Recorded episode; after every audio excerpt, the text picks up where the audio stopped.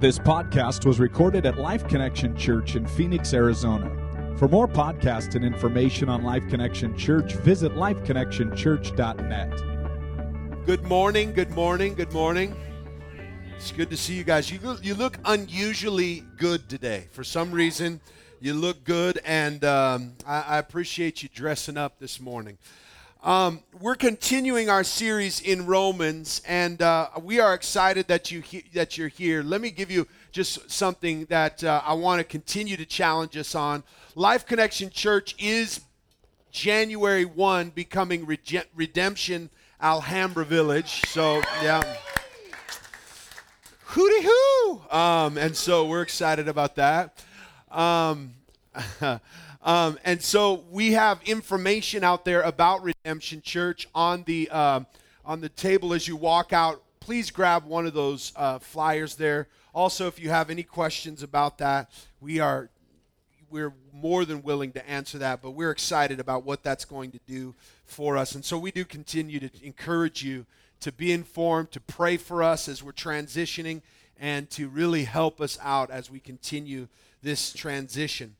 Over the last few weeks, we have walked through Romans, um, and it's been almost uh, 30 weeks now, or just at 30 weeks. And we've walked through Romans, um, and there's so much to cover. So I want you to know that not every week will I be able to overview everything that we've already gone through, but you can go online and you can look on lifeconnectionchurch.net, and those sermons are there.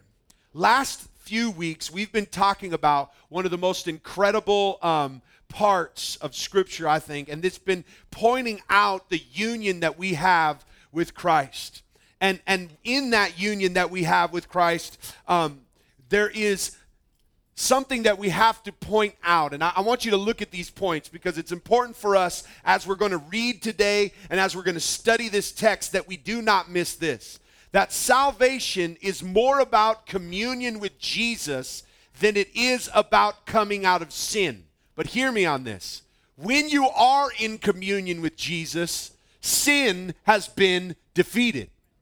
It's more about communion and union with Jesus than it is about you being perfect.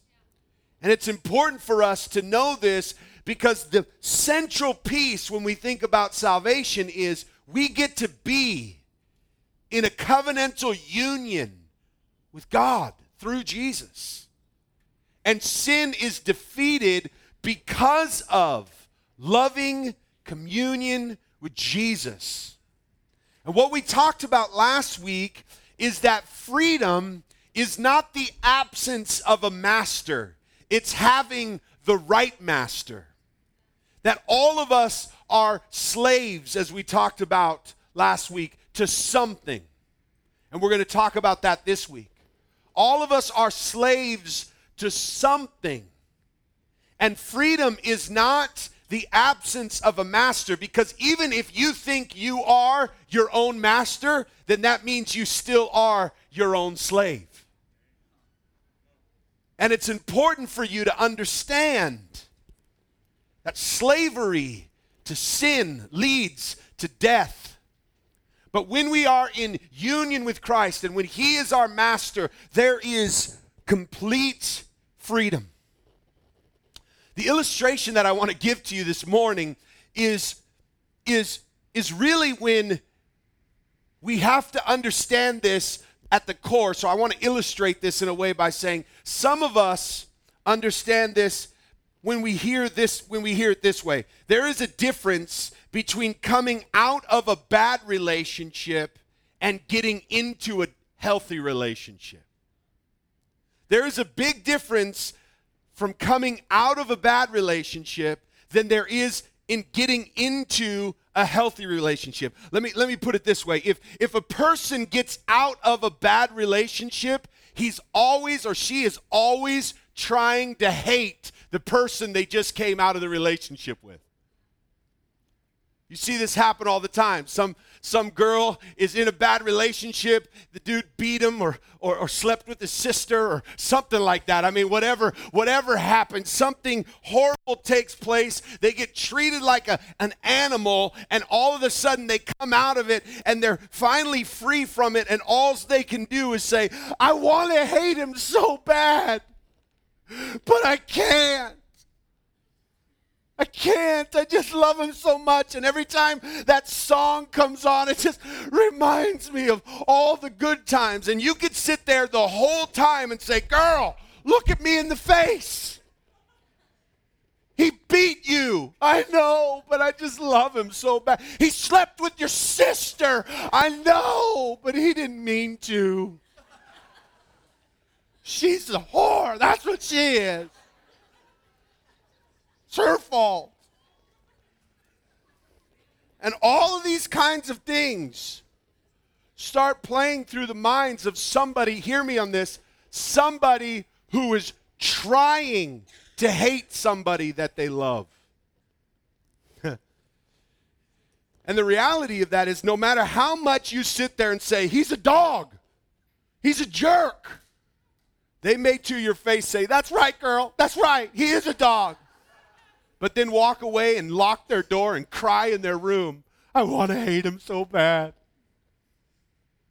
There's a difference between trying to hate something you love than a person who gets into a good relationship and then all of a sudden when they get into this good relationship all of a sudden they feel stupid for every other bad relationship they had like, what was I thinking? That guy was a dog. What was what was I thinking? He was crazy.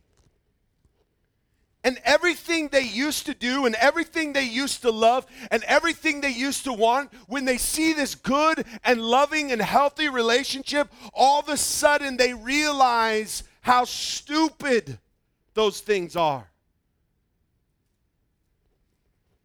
See, salvation is more about communion with Christ than it is about getting out of sin.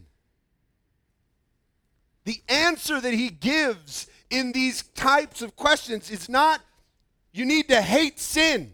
You need to hate sin. That's what you need to do. You need to hate sin. What he's showing us is that freedom is not just coming out of slavery, freedom is being in union with the right and the good and the perfect, in union with God. That when we are in love with Jesus, the sins of our lives all of a sudden look foolish.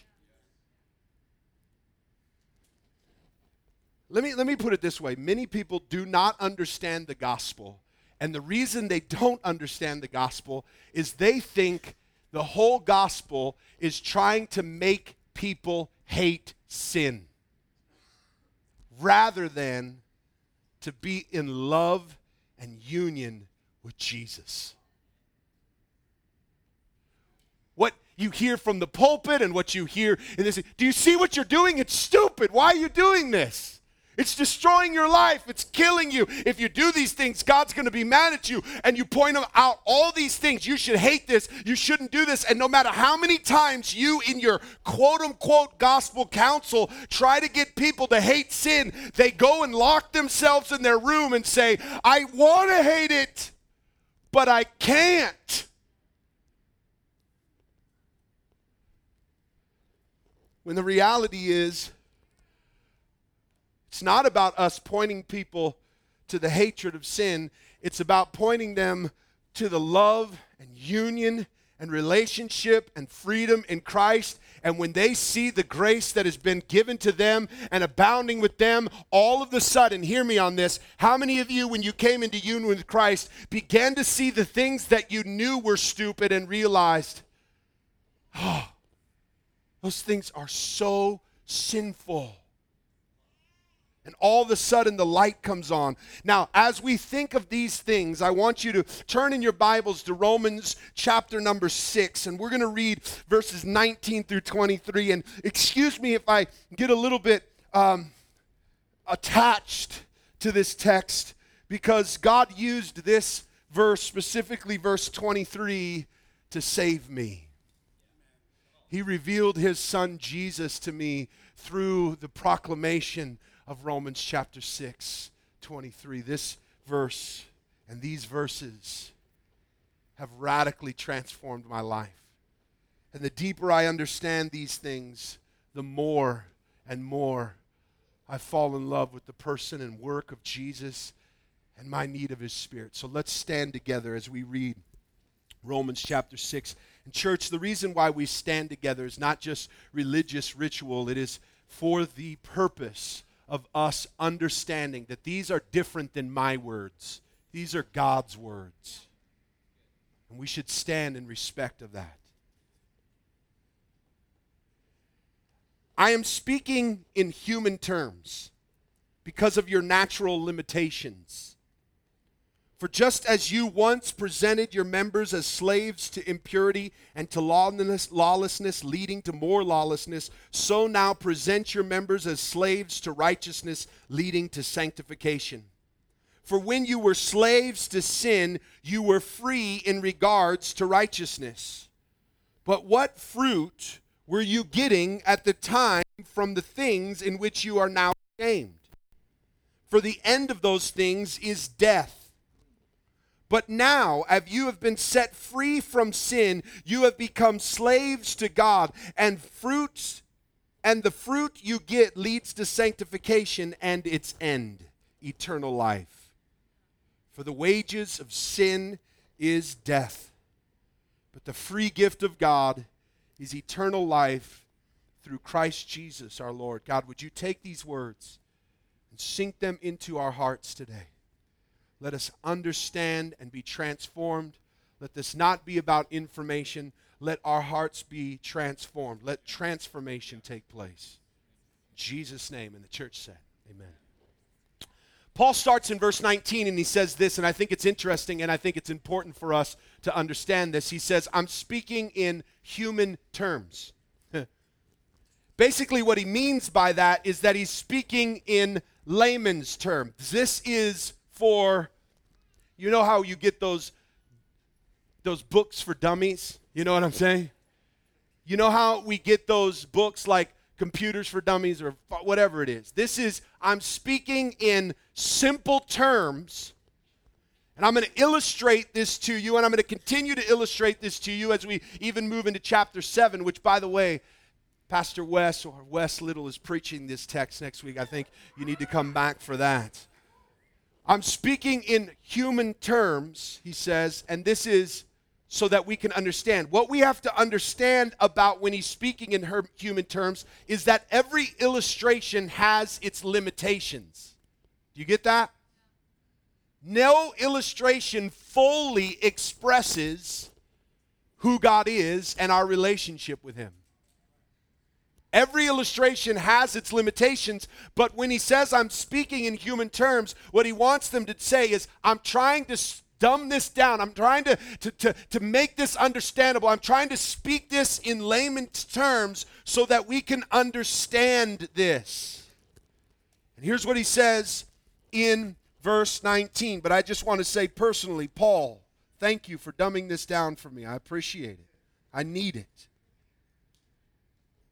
I'm speaking in human terms because of your natural limitations. And here's what he says For just as you once presented your members as slaves to impurity and to lawlessness, leading to more lawlessness, so now present your members as slaves to righteousness, leading to sanctification. Here's what he says You knew how to present yourself to your old master. here's what, here's what you have to understand is this you knew how to offer yourself up to sin. it's getting real quiet in here. Nobody had to teach you, or maybe they did, or disciple you, or bring you along. You made sure if you didn't understand something, you would figure it out. Matter of fact, when it came to your slavery to sin, it didn't even feel like slavery to you, it felt like choice. Right? And here's the reality of this you knew what your master wanted. And you knew what they wanted, and not only did you know what they wanted, what your master's sin wanted, you felt like it was worth whatever they wanted and whatever they would ask for, it was worth it. And nothing that they wanted compared to the cost or to what you were receiving. It didn't matter. Whatever they wanted, it was far cheaper than what you felt like you were getting from it. You were not driven by your sin by saying you have to do this. You know that it was compelled by your want, and so you knew what your master wanted, and so you would do whatever it took. How about this? You would think about it all the time. you would think about it all the time. And, and here's the interesting part. A lot of people, when it comes to their, their lives, will say things like, you know what? Um, I'm just not that educated. I, I, really, I really don't understand things, and I really don't, I really, I really don't. I'm not a big thinker, you know. I'm just kind of a, I'm just kind of a practical, normal person. But the reality is, you can tell what their master is when they are willing to read and understand and go after and seek uh, uh, whatever kind of, of, of education that they need in order to understand what it is that controls them. It's interesting to me that reading never feels like reading when you're trying to read for another purpose. Study never even feels like study when you are enjoying it. Oh, I hate studying, except this dude knows every stat from every baseball player every, ever made, every basketball team. They know the scores of every team. They know how long each player's been playing. You think you just heard that, or you think you went and studied because you enjoyed it?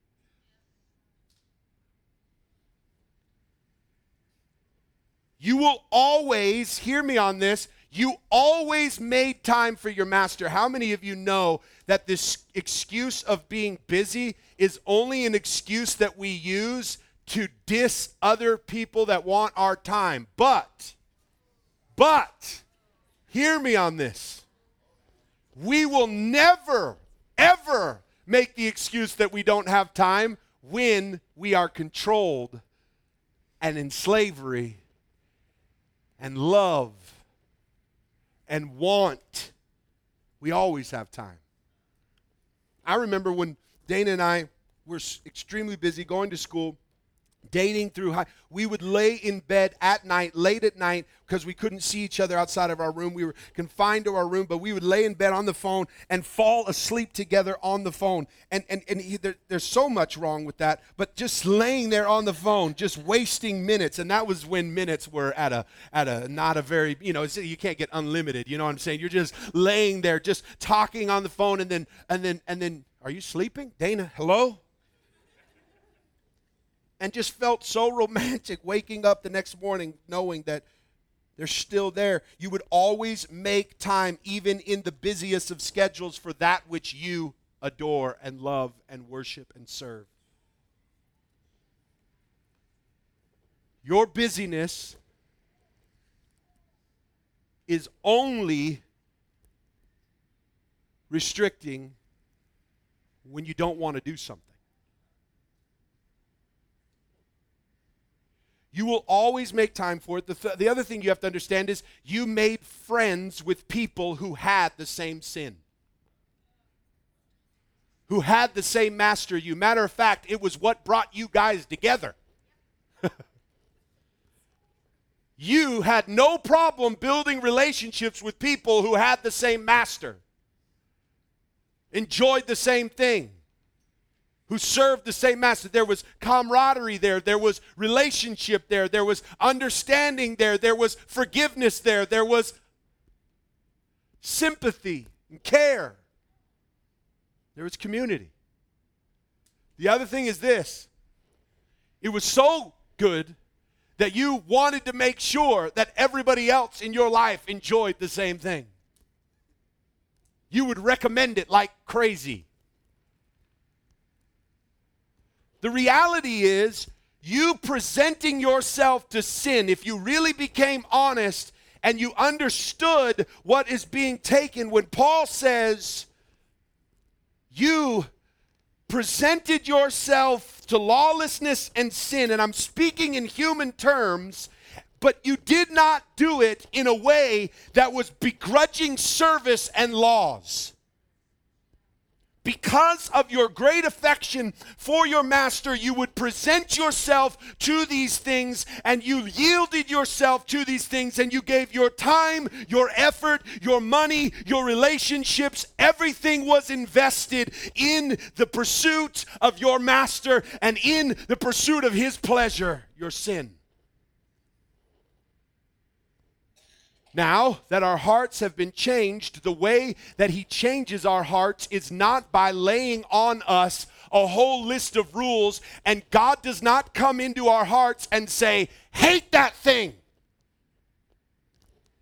Hate that master. Get rid of that and hate it and hate it and hate it. And you're saying, I'm trying, I'm trying, I'm trying. Here's what God does He shows Himself and He reveals His work and He shows us that this is who He is. And He calls us into a loving relationship with Him. And when we move into this good and loving and healthy relationship, we look at that old sin and that old life. And what takes place in that is transformation. Our heart's been changed and now all of a sudden, that which we yielded ourselves to. And here is where he begins to talk about our sanctification. And why is this important? Because many of us say, I don't know how to draw closer to God. And Paul says, Oh, yes, you do.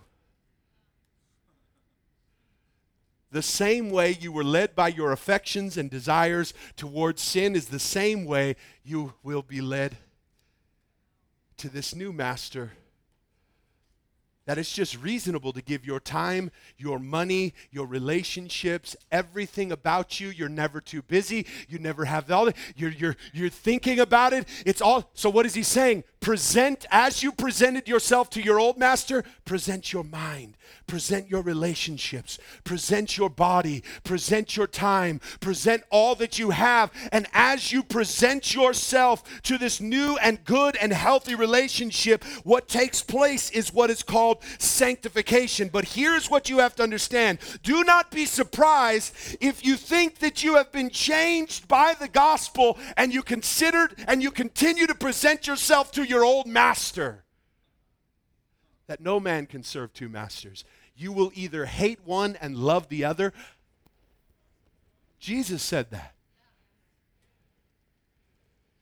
That the love of God draws us into a loving relationship with Him gives us clear eyes to see. And here is what sanctification is listen, you need to continue to feed the love of God. And so many of you are going, I can't stop hating this. I can't stop. I want to so bad. And people are like, look it, it's killing you. It's killing you. It's killing you. It's killing you. Rather than saying, feed your relationship with Christ.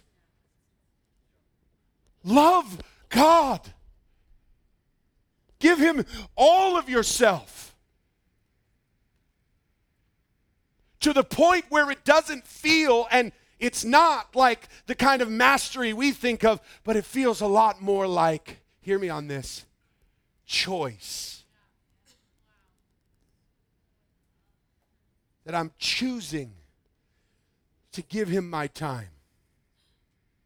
I'm choosing to give him myself. I'm choosing to build relationships with people who know him so that we together can grow in him. I'm choosing to in boast in him.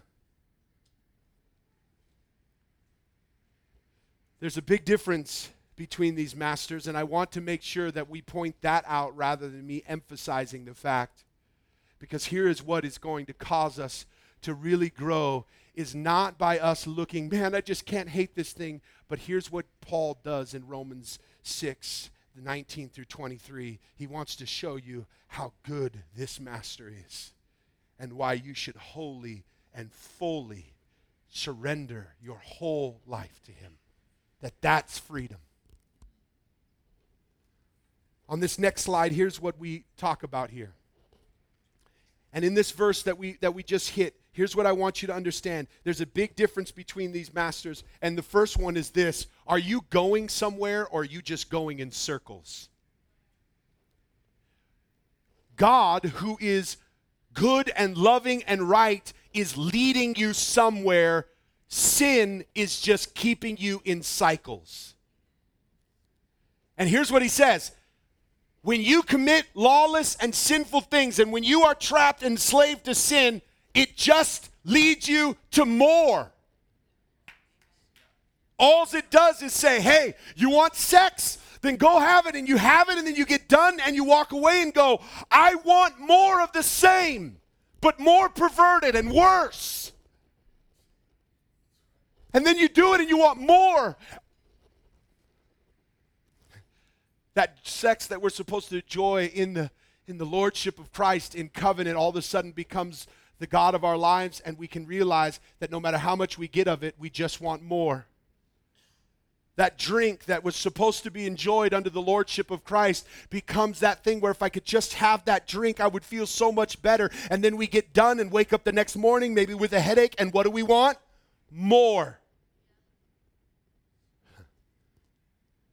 And no matter how much we follow this master, and I could give illustration after illustration, but the reality is, is right on the front of your mind is the master that's leading you into more.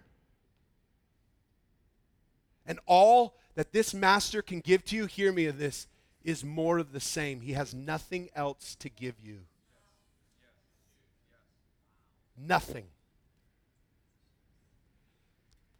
But when, look at verse 19, but when we follow and serve and present ourselves, and when we are with this master, what happens is in verse 19, we present ourselves to him as slaves of righteousness, and what does it lead to? Sanctification.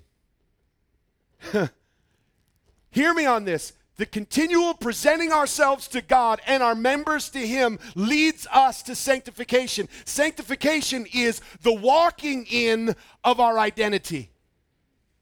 Sanctification is the growing into who Christ is that we have become, by the work of Jesus, righteous. And not only have we become righteous by his work, but by his spirit, he is making us more righteous. So basically, what this text is saying you is that Jesus is making you into what he's already made you by his work. That this good and loving master, if you will, is more like a father who doesn't just care about the birth of a child, but cares about the raising of that child. That this master cares about the growth of his servants, the progression, the growth. And that progression is not more money, more success. That progression is the becoming more like him. Here's what I want you to understand about the masters that we're pointing out here. One can only offer you more of the same and emptiness when you see that it never satisfies. The other one offers his leadership and guidance and sanctifying you and growing you and making you more into who you want to be. And many of us, if we really could hear this truth, would long for somebody who would cause us to grow because we've been caught in cycles for so long. Amen. The second is this if we look at verse 20 and 21 verse 20 through 22 it says this for you were slaves for sin and now you were free in regards to righteousness but what fruit were but what fruit were you getting from that thing in which you were in which you are now ashamed? The first question is what is the fruit of what you are doing?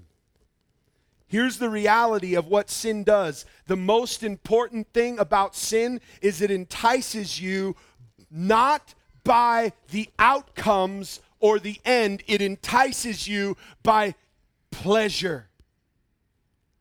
Sin wants you to look at your actions and your present. It says, if you do this, it will feel so good. If you do this, he'll make you happy. If you do this, here's what will take place. But the reality is, the more that we do those lawless, sinful things and our eyes are open, what we realize is that all that comes out of us when we do those things is fruit that we do not like. And it's leading us somewhere that we don't want to go. Why? What does it say? You're ashamed of them. You're ashamed of the fruit, and it's leading you, look at verse 21, to death. Sin is controlling you with momentary pleasure and keeping your eyes off the outcomes, it's leading you to death. Here's what you have to know that a life of sin does not want you to look at fruit and, dis- and destination. It does not want you to look at, look at what's coming out of you and where you're going. It wants to keep you focused on your pleasure and your own satisfaction. And inside of that, it doesn't matter where you're going because it's your own life. It doesn't matter how others feel because it's all about you. And as it keeps you focused on that, hear me on this. It is your master, and here's why it's your master. While it keeps you blind, it keeps you blind from this what's coming out of you and where you're going. But here's how good and loving God is that He opens your eyes not to momentary pleasure, He opens your eyes to what He wants to produce out of you and where He's taking you. Church, do you hear me on this? God is not concerned immediately with immediate pleasures and desires. What he's concerned is what is coming out, bearing the fruit of his righteousness, and where he's taking you. And if, if you don't like that, here's what you don't like you don't like loving parents. Because when I look at my kids, I am not immediately concerned with their. My son the other day, and some of you have seen him walking around, got his finger crushed in a window. And he crushed the tip of his finger and he was in so much pain and he, he's in agony and, and, and their nail ripped off and the whole thing is there and we're looking at it and the kids are like sitting in the car as we're taking him to the to the hospital and Ezra's turning all white because he's seeing his son and I mean his brother in so much pain and on the way there my son keeps going dad I, I, I don't want to go to the hospital. I don't want to get shots. He's more worried about the shots that he's about to experience and the surgery that will take place than he is about what will happen if he doesn't do those things. Why is that? He's more concerned about momentary pleasure. And what kind of father would I be who said, Look, okay, well, let's not do it. Well, let's not take you to the hospital. We'll just let you, you don't want to have to get shots. You won't have to go to a surgery. You won't have to do any of those things. What kind of father would I be if I was more concerned about him not having to face those things than I was about where he was going and what would come out if I didn't do that? And this is where he distinguishes the difference here. He's showing us that the master that is sin is not taking you somewhere. Well, he is taking you somewhere, but he's taking you to death. So he needs to keep you blind to where he's taking you. And he's producing in you fruits. So if he could keep you focused on your pleasures and your desires rather than the fruit and the end, he has you trapped. This master, who is Jesus, this God, shows us that he wants to produce in us fruits of the Spirit, which is love, joy, peace, kindness, goodness self control. Against their things there is no law. That He wants to produce in us the works of His Spirit. He wants His Spirit to pour forth from us, and where He wants to take us into eternal life and relationship with Him, where we are ruling and reigning together in this new earth. God destroys sin, hear me on this, by pointing you to His Spirit and your future hope. Many of us are so used to be pointing to our pleasure that when we come to God, we get really angry with Him when He points us to His Spirit and a future hope. It's what I did for my son. Son, God is with you. Son, if we do this, it's going to lead to healing. Son, I know you don't want this, but you've got to look beyond this pain and you've got to look into what is going to be produced and where we're going. Children of God, we are so deceived by our pleasure and self desires that we cannot look past that. And here is what God is showing us. If we can, by His Spirit, get the eyes of God and ask Him not to show us what is feel, what will make us comfortable, but if we could show Him we have His Spirit and where He is taking us.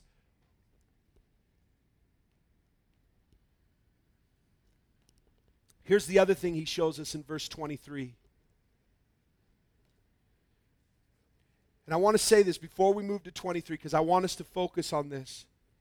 How is sin crushed in our life? How does God destroy sin in our lives? It's by drawing us into this loving relationship with Him. So when we are tempted by sin, and if we want sin to be crushed, we should not be looking for a feeling or momentary pleasure. We should be asking God to open our eyes to the fruit of what comes out of us if we do this and the future in which we are headed towards. That if we could take our mind off what we want just in that moment and ask God to say, What will happen? What are the outcomes? What is it that I'm not trusting in by your Spirit? And move beyond. Now, there is many times that I have, I have shared pastoral advice with you, but this in any way has brought me so much freedom because there's so many times that I became so sin conscious that when sin came knocking on the door of my heart and life, what I would do is get away. Get out of here.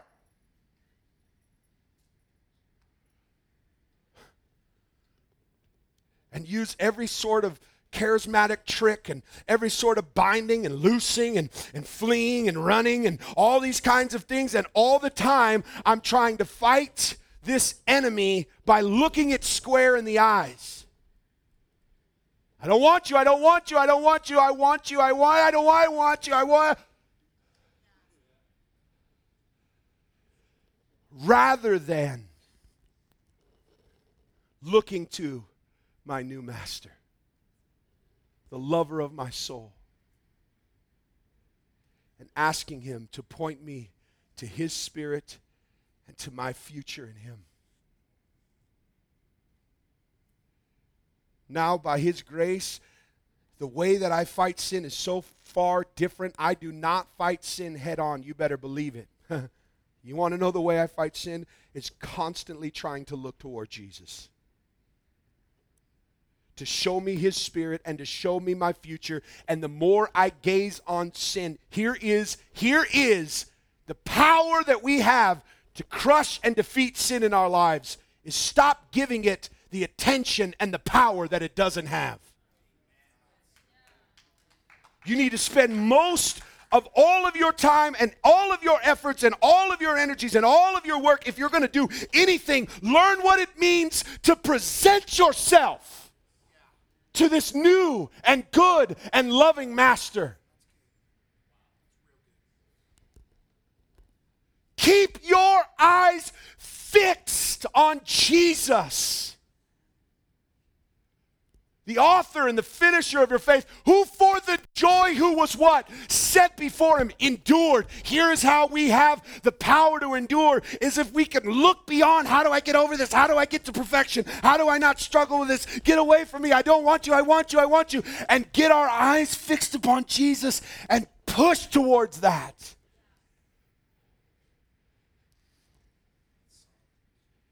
My friends, In Jesus, there's forgiveness, there's grace, there's hope, there's joy.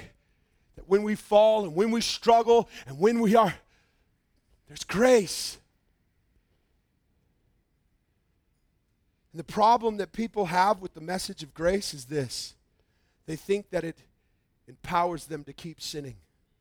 When the reality is, someone who's in a relationship with Christ now has this power to overcome sin that they never had before. Why? Because it's not that they're just moving out of a bad relationship, they're moving into a good and healthy and right relationship. Here's, here's the difference, and we end with this. Look at verse 23, and I love this verse. For the wages of sin is death, the gift of God is eternal life. I'm sorry, verse 23. For the wages of sin is death, but the free gift of God is eternal life through Christ Jesus our Lord. And here's the last point. What's what's the reward you're getting for what you're presenting yourself to? What's your reward from the master that you're serving? Well, James says it this way. I love James chapter 1 talks about our relationship to sin, and he doesn't talk about it in a way of a master, but he talks about it in a way that says this um, You are seduced by sin, you're flirting with it, you're attracted to it, you sleep with it, you get impregnated by it. And now all of a sudden, you're growing this new life of sin within you, and you're so excited.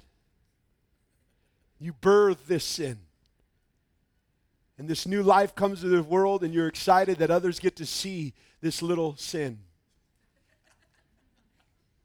And you nurture it and you grow it and you feed it and you, you do everything you can to just grow this thing up and you grow it up and it becomes a man and it kills you. That's what James 1 says.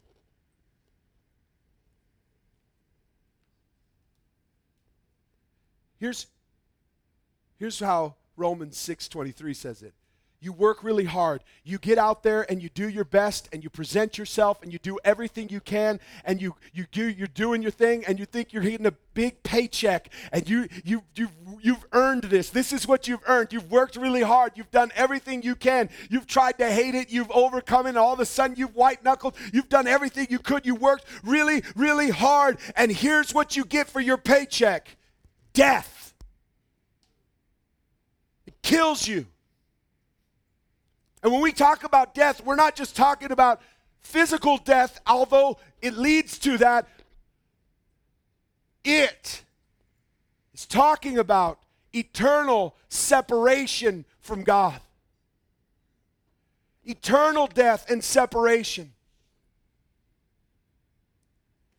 That we spend our lives eternally separated and dead, separated from God. That's torture and torment.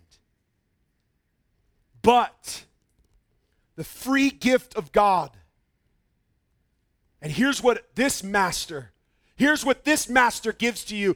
Your reward is you cannot earn this. There's no way that you could, could, could, strive for this. There's no way that you could become this. There's no way that you could deserve this. What you need is a master who's more like, who is a father.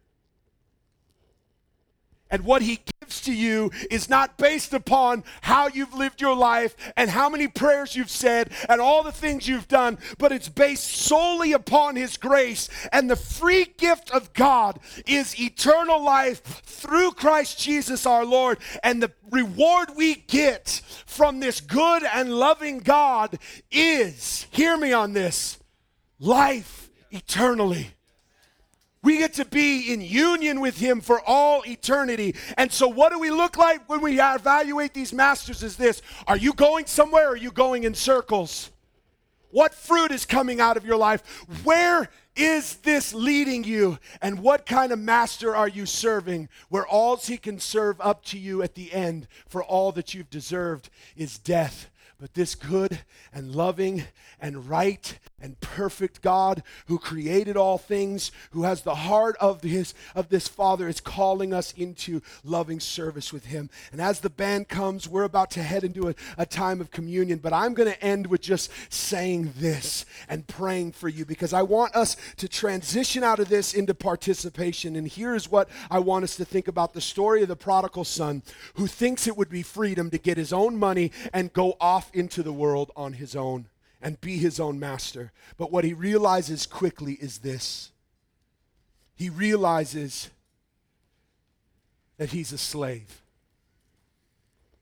And all of a sudden, he comes to his senses and he runs back to his father's house, not to be a son, but he realizes being a servant in my father's house is more freedom than being a slave to myself.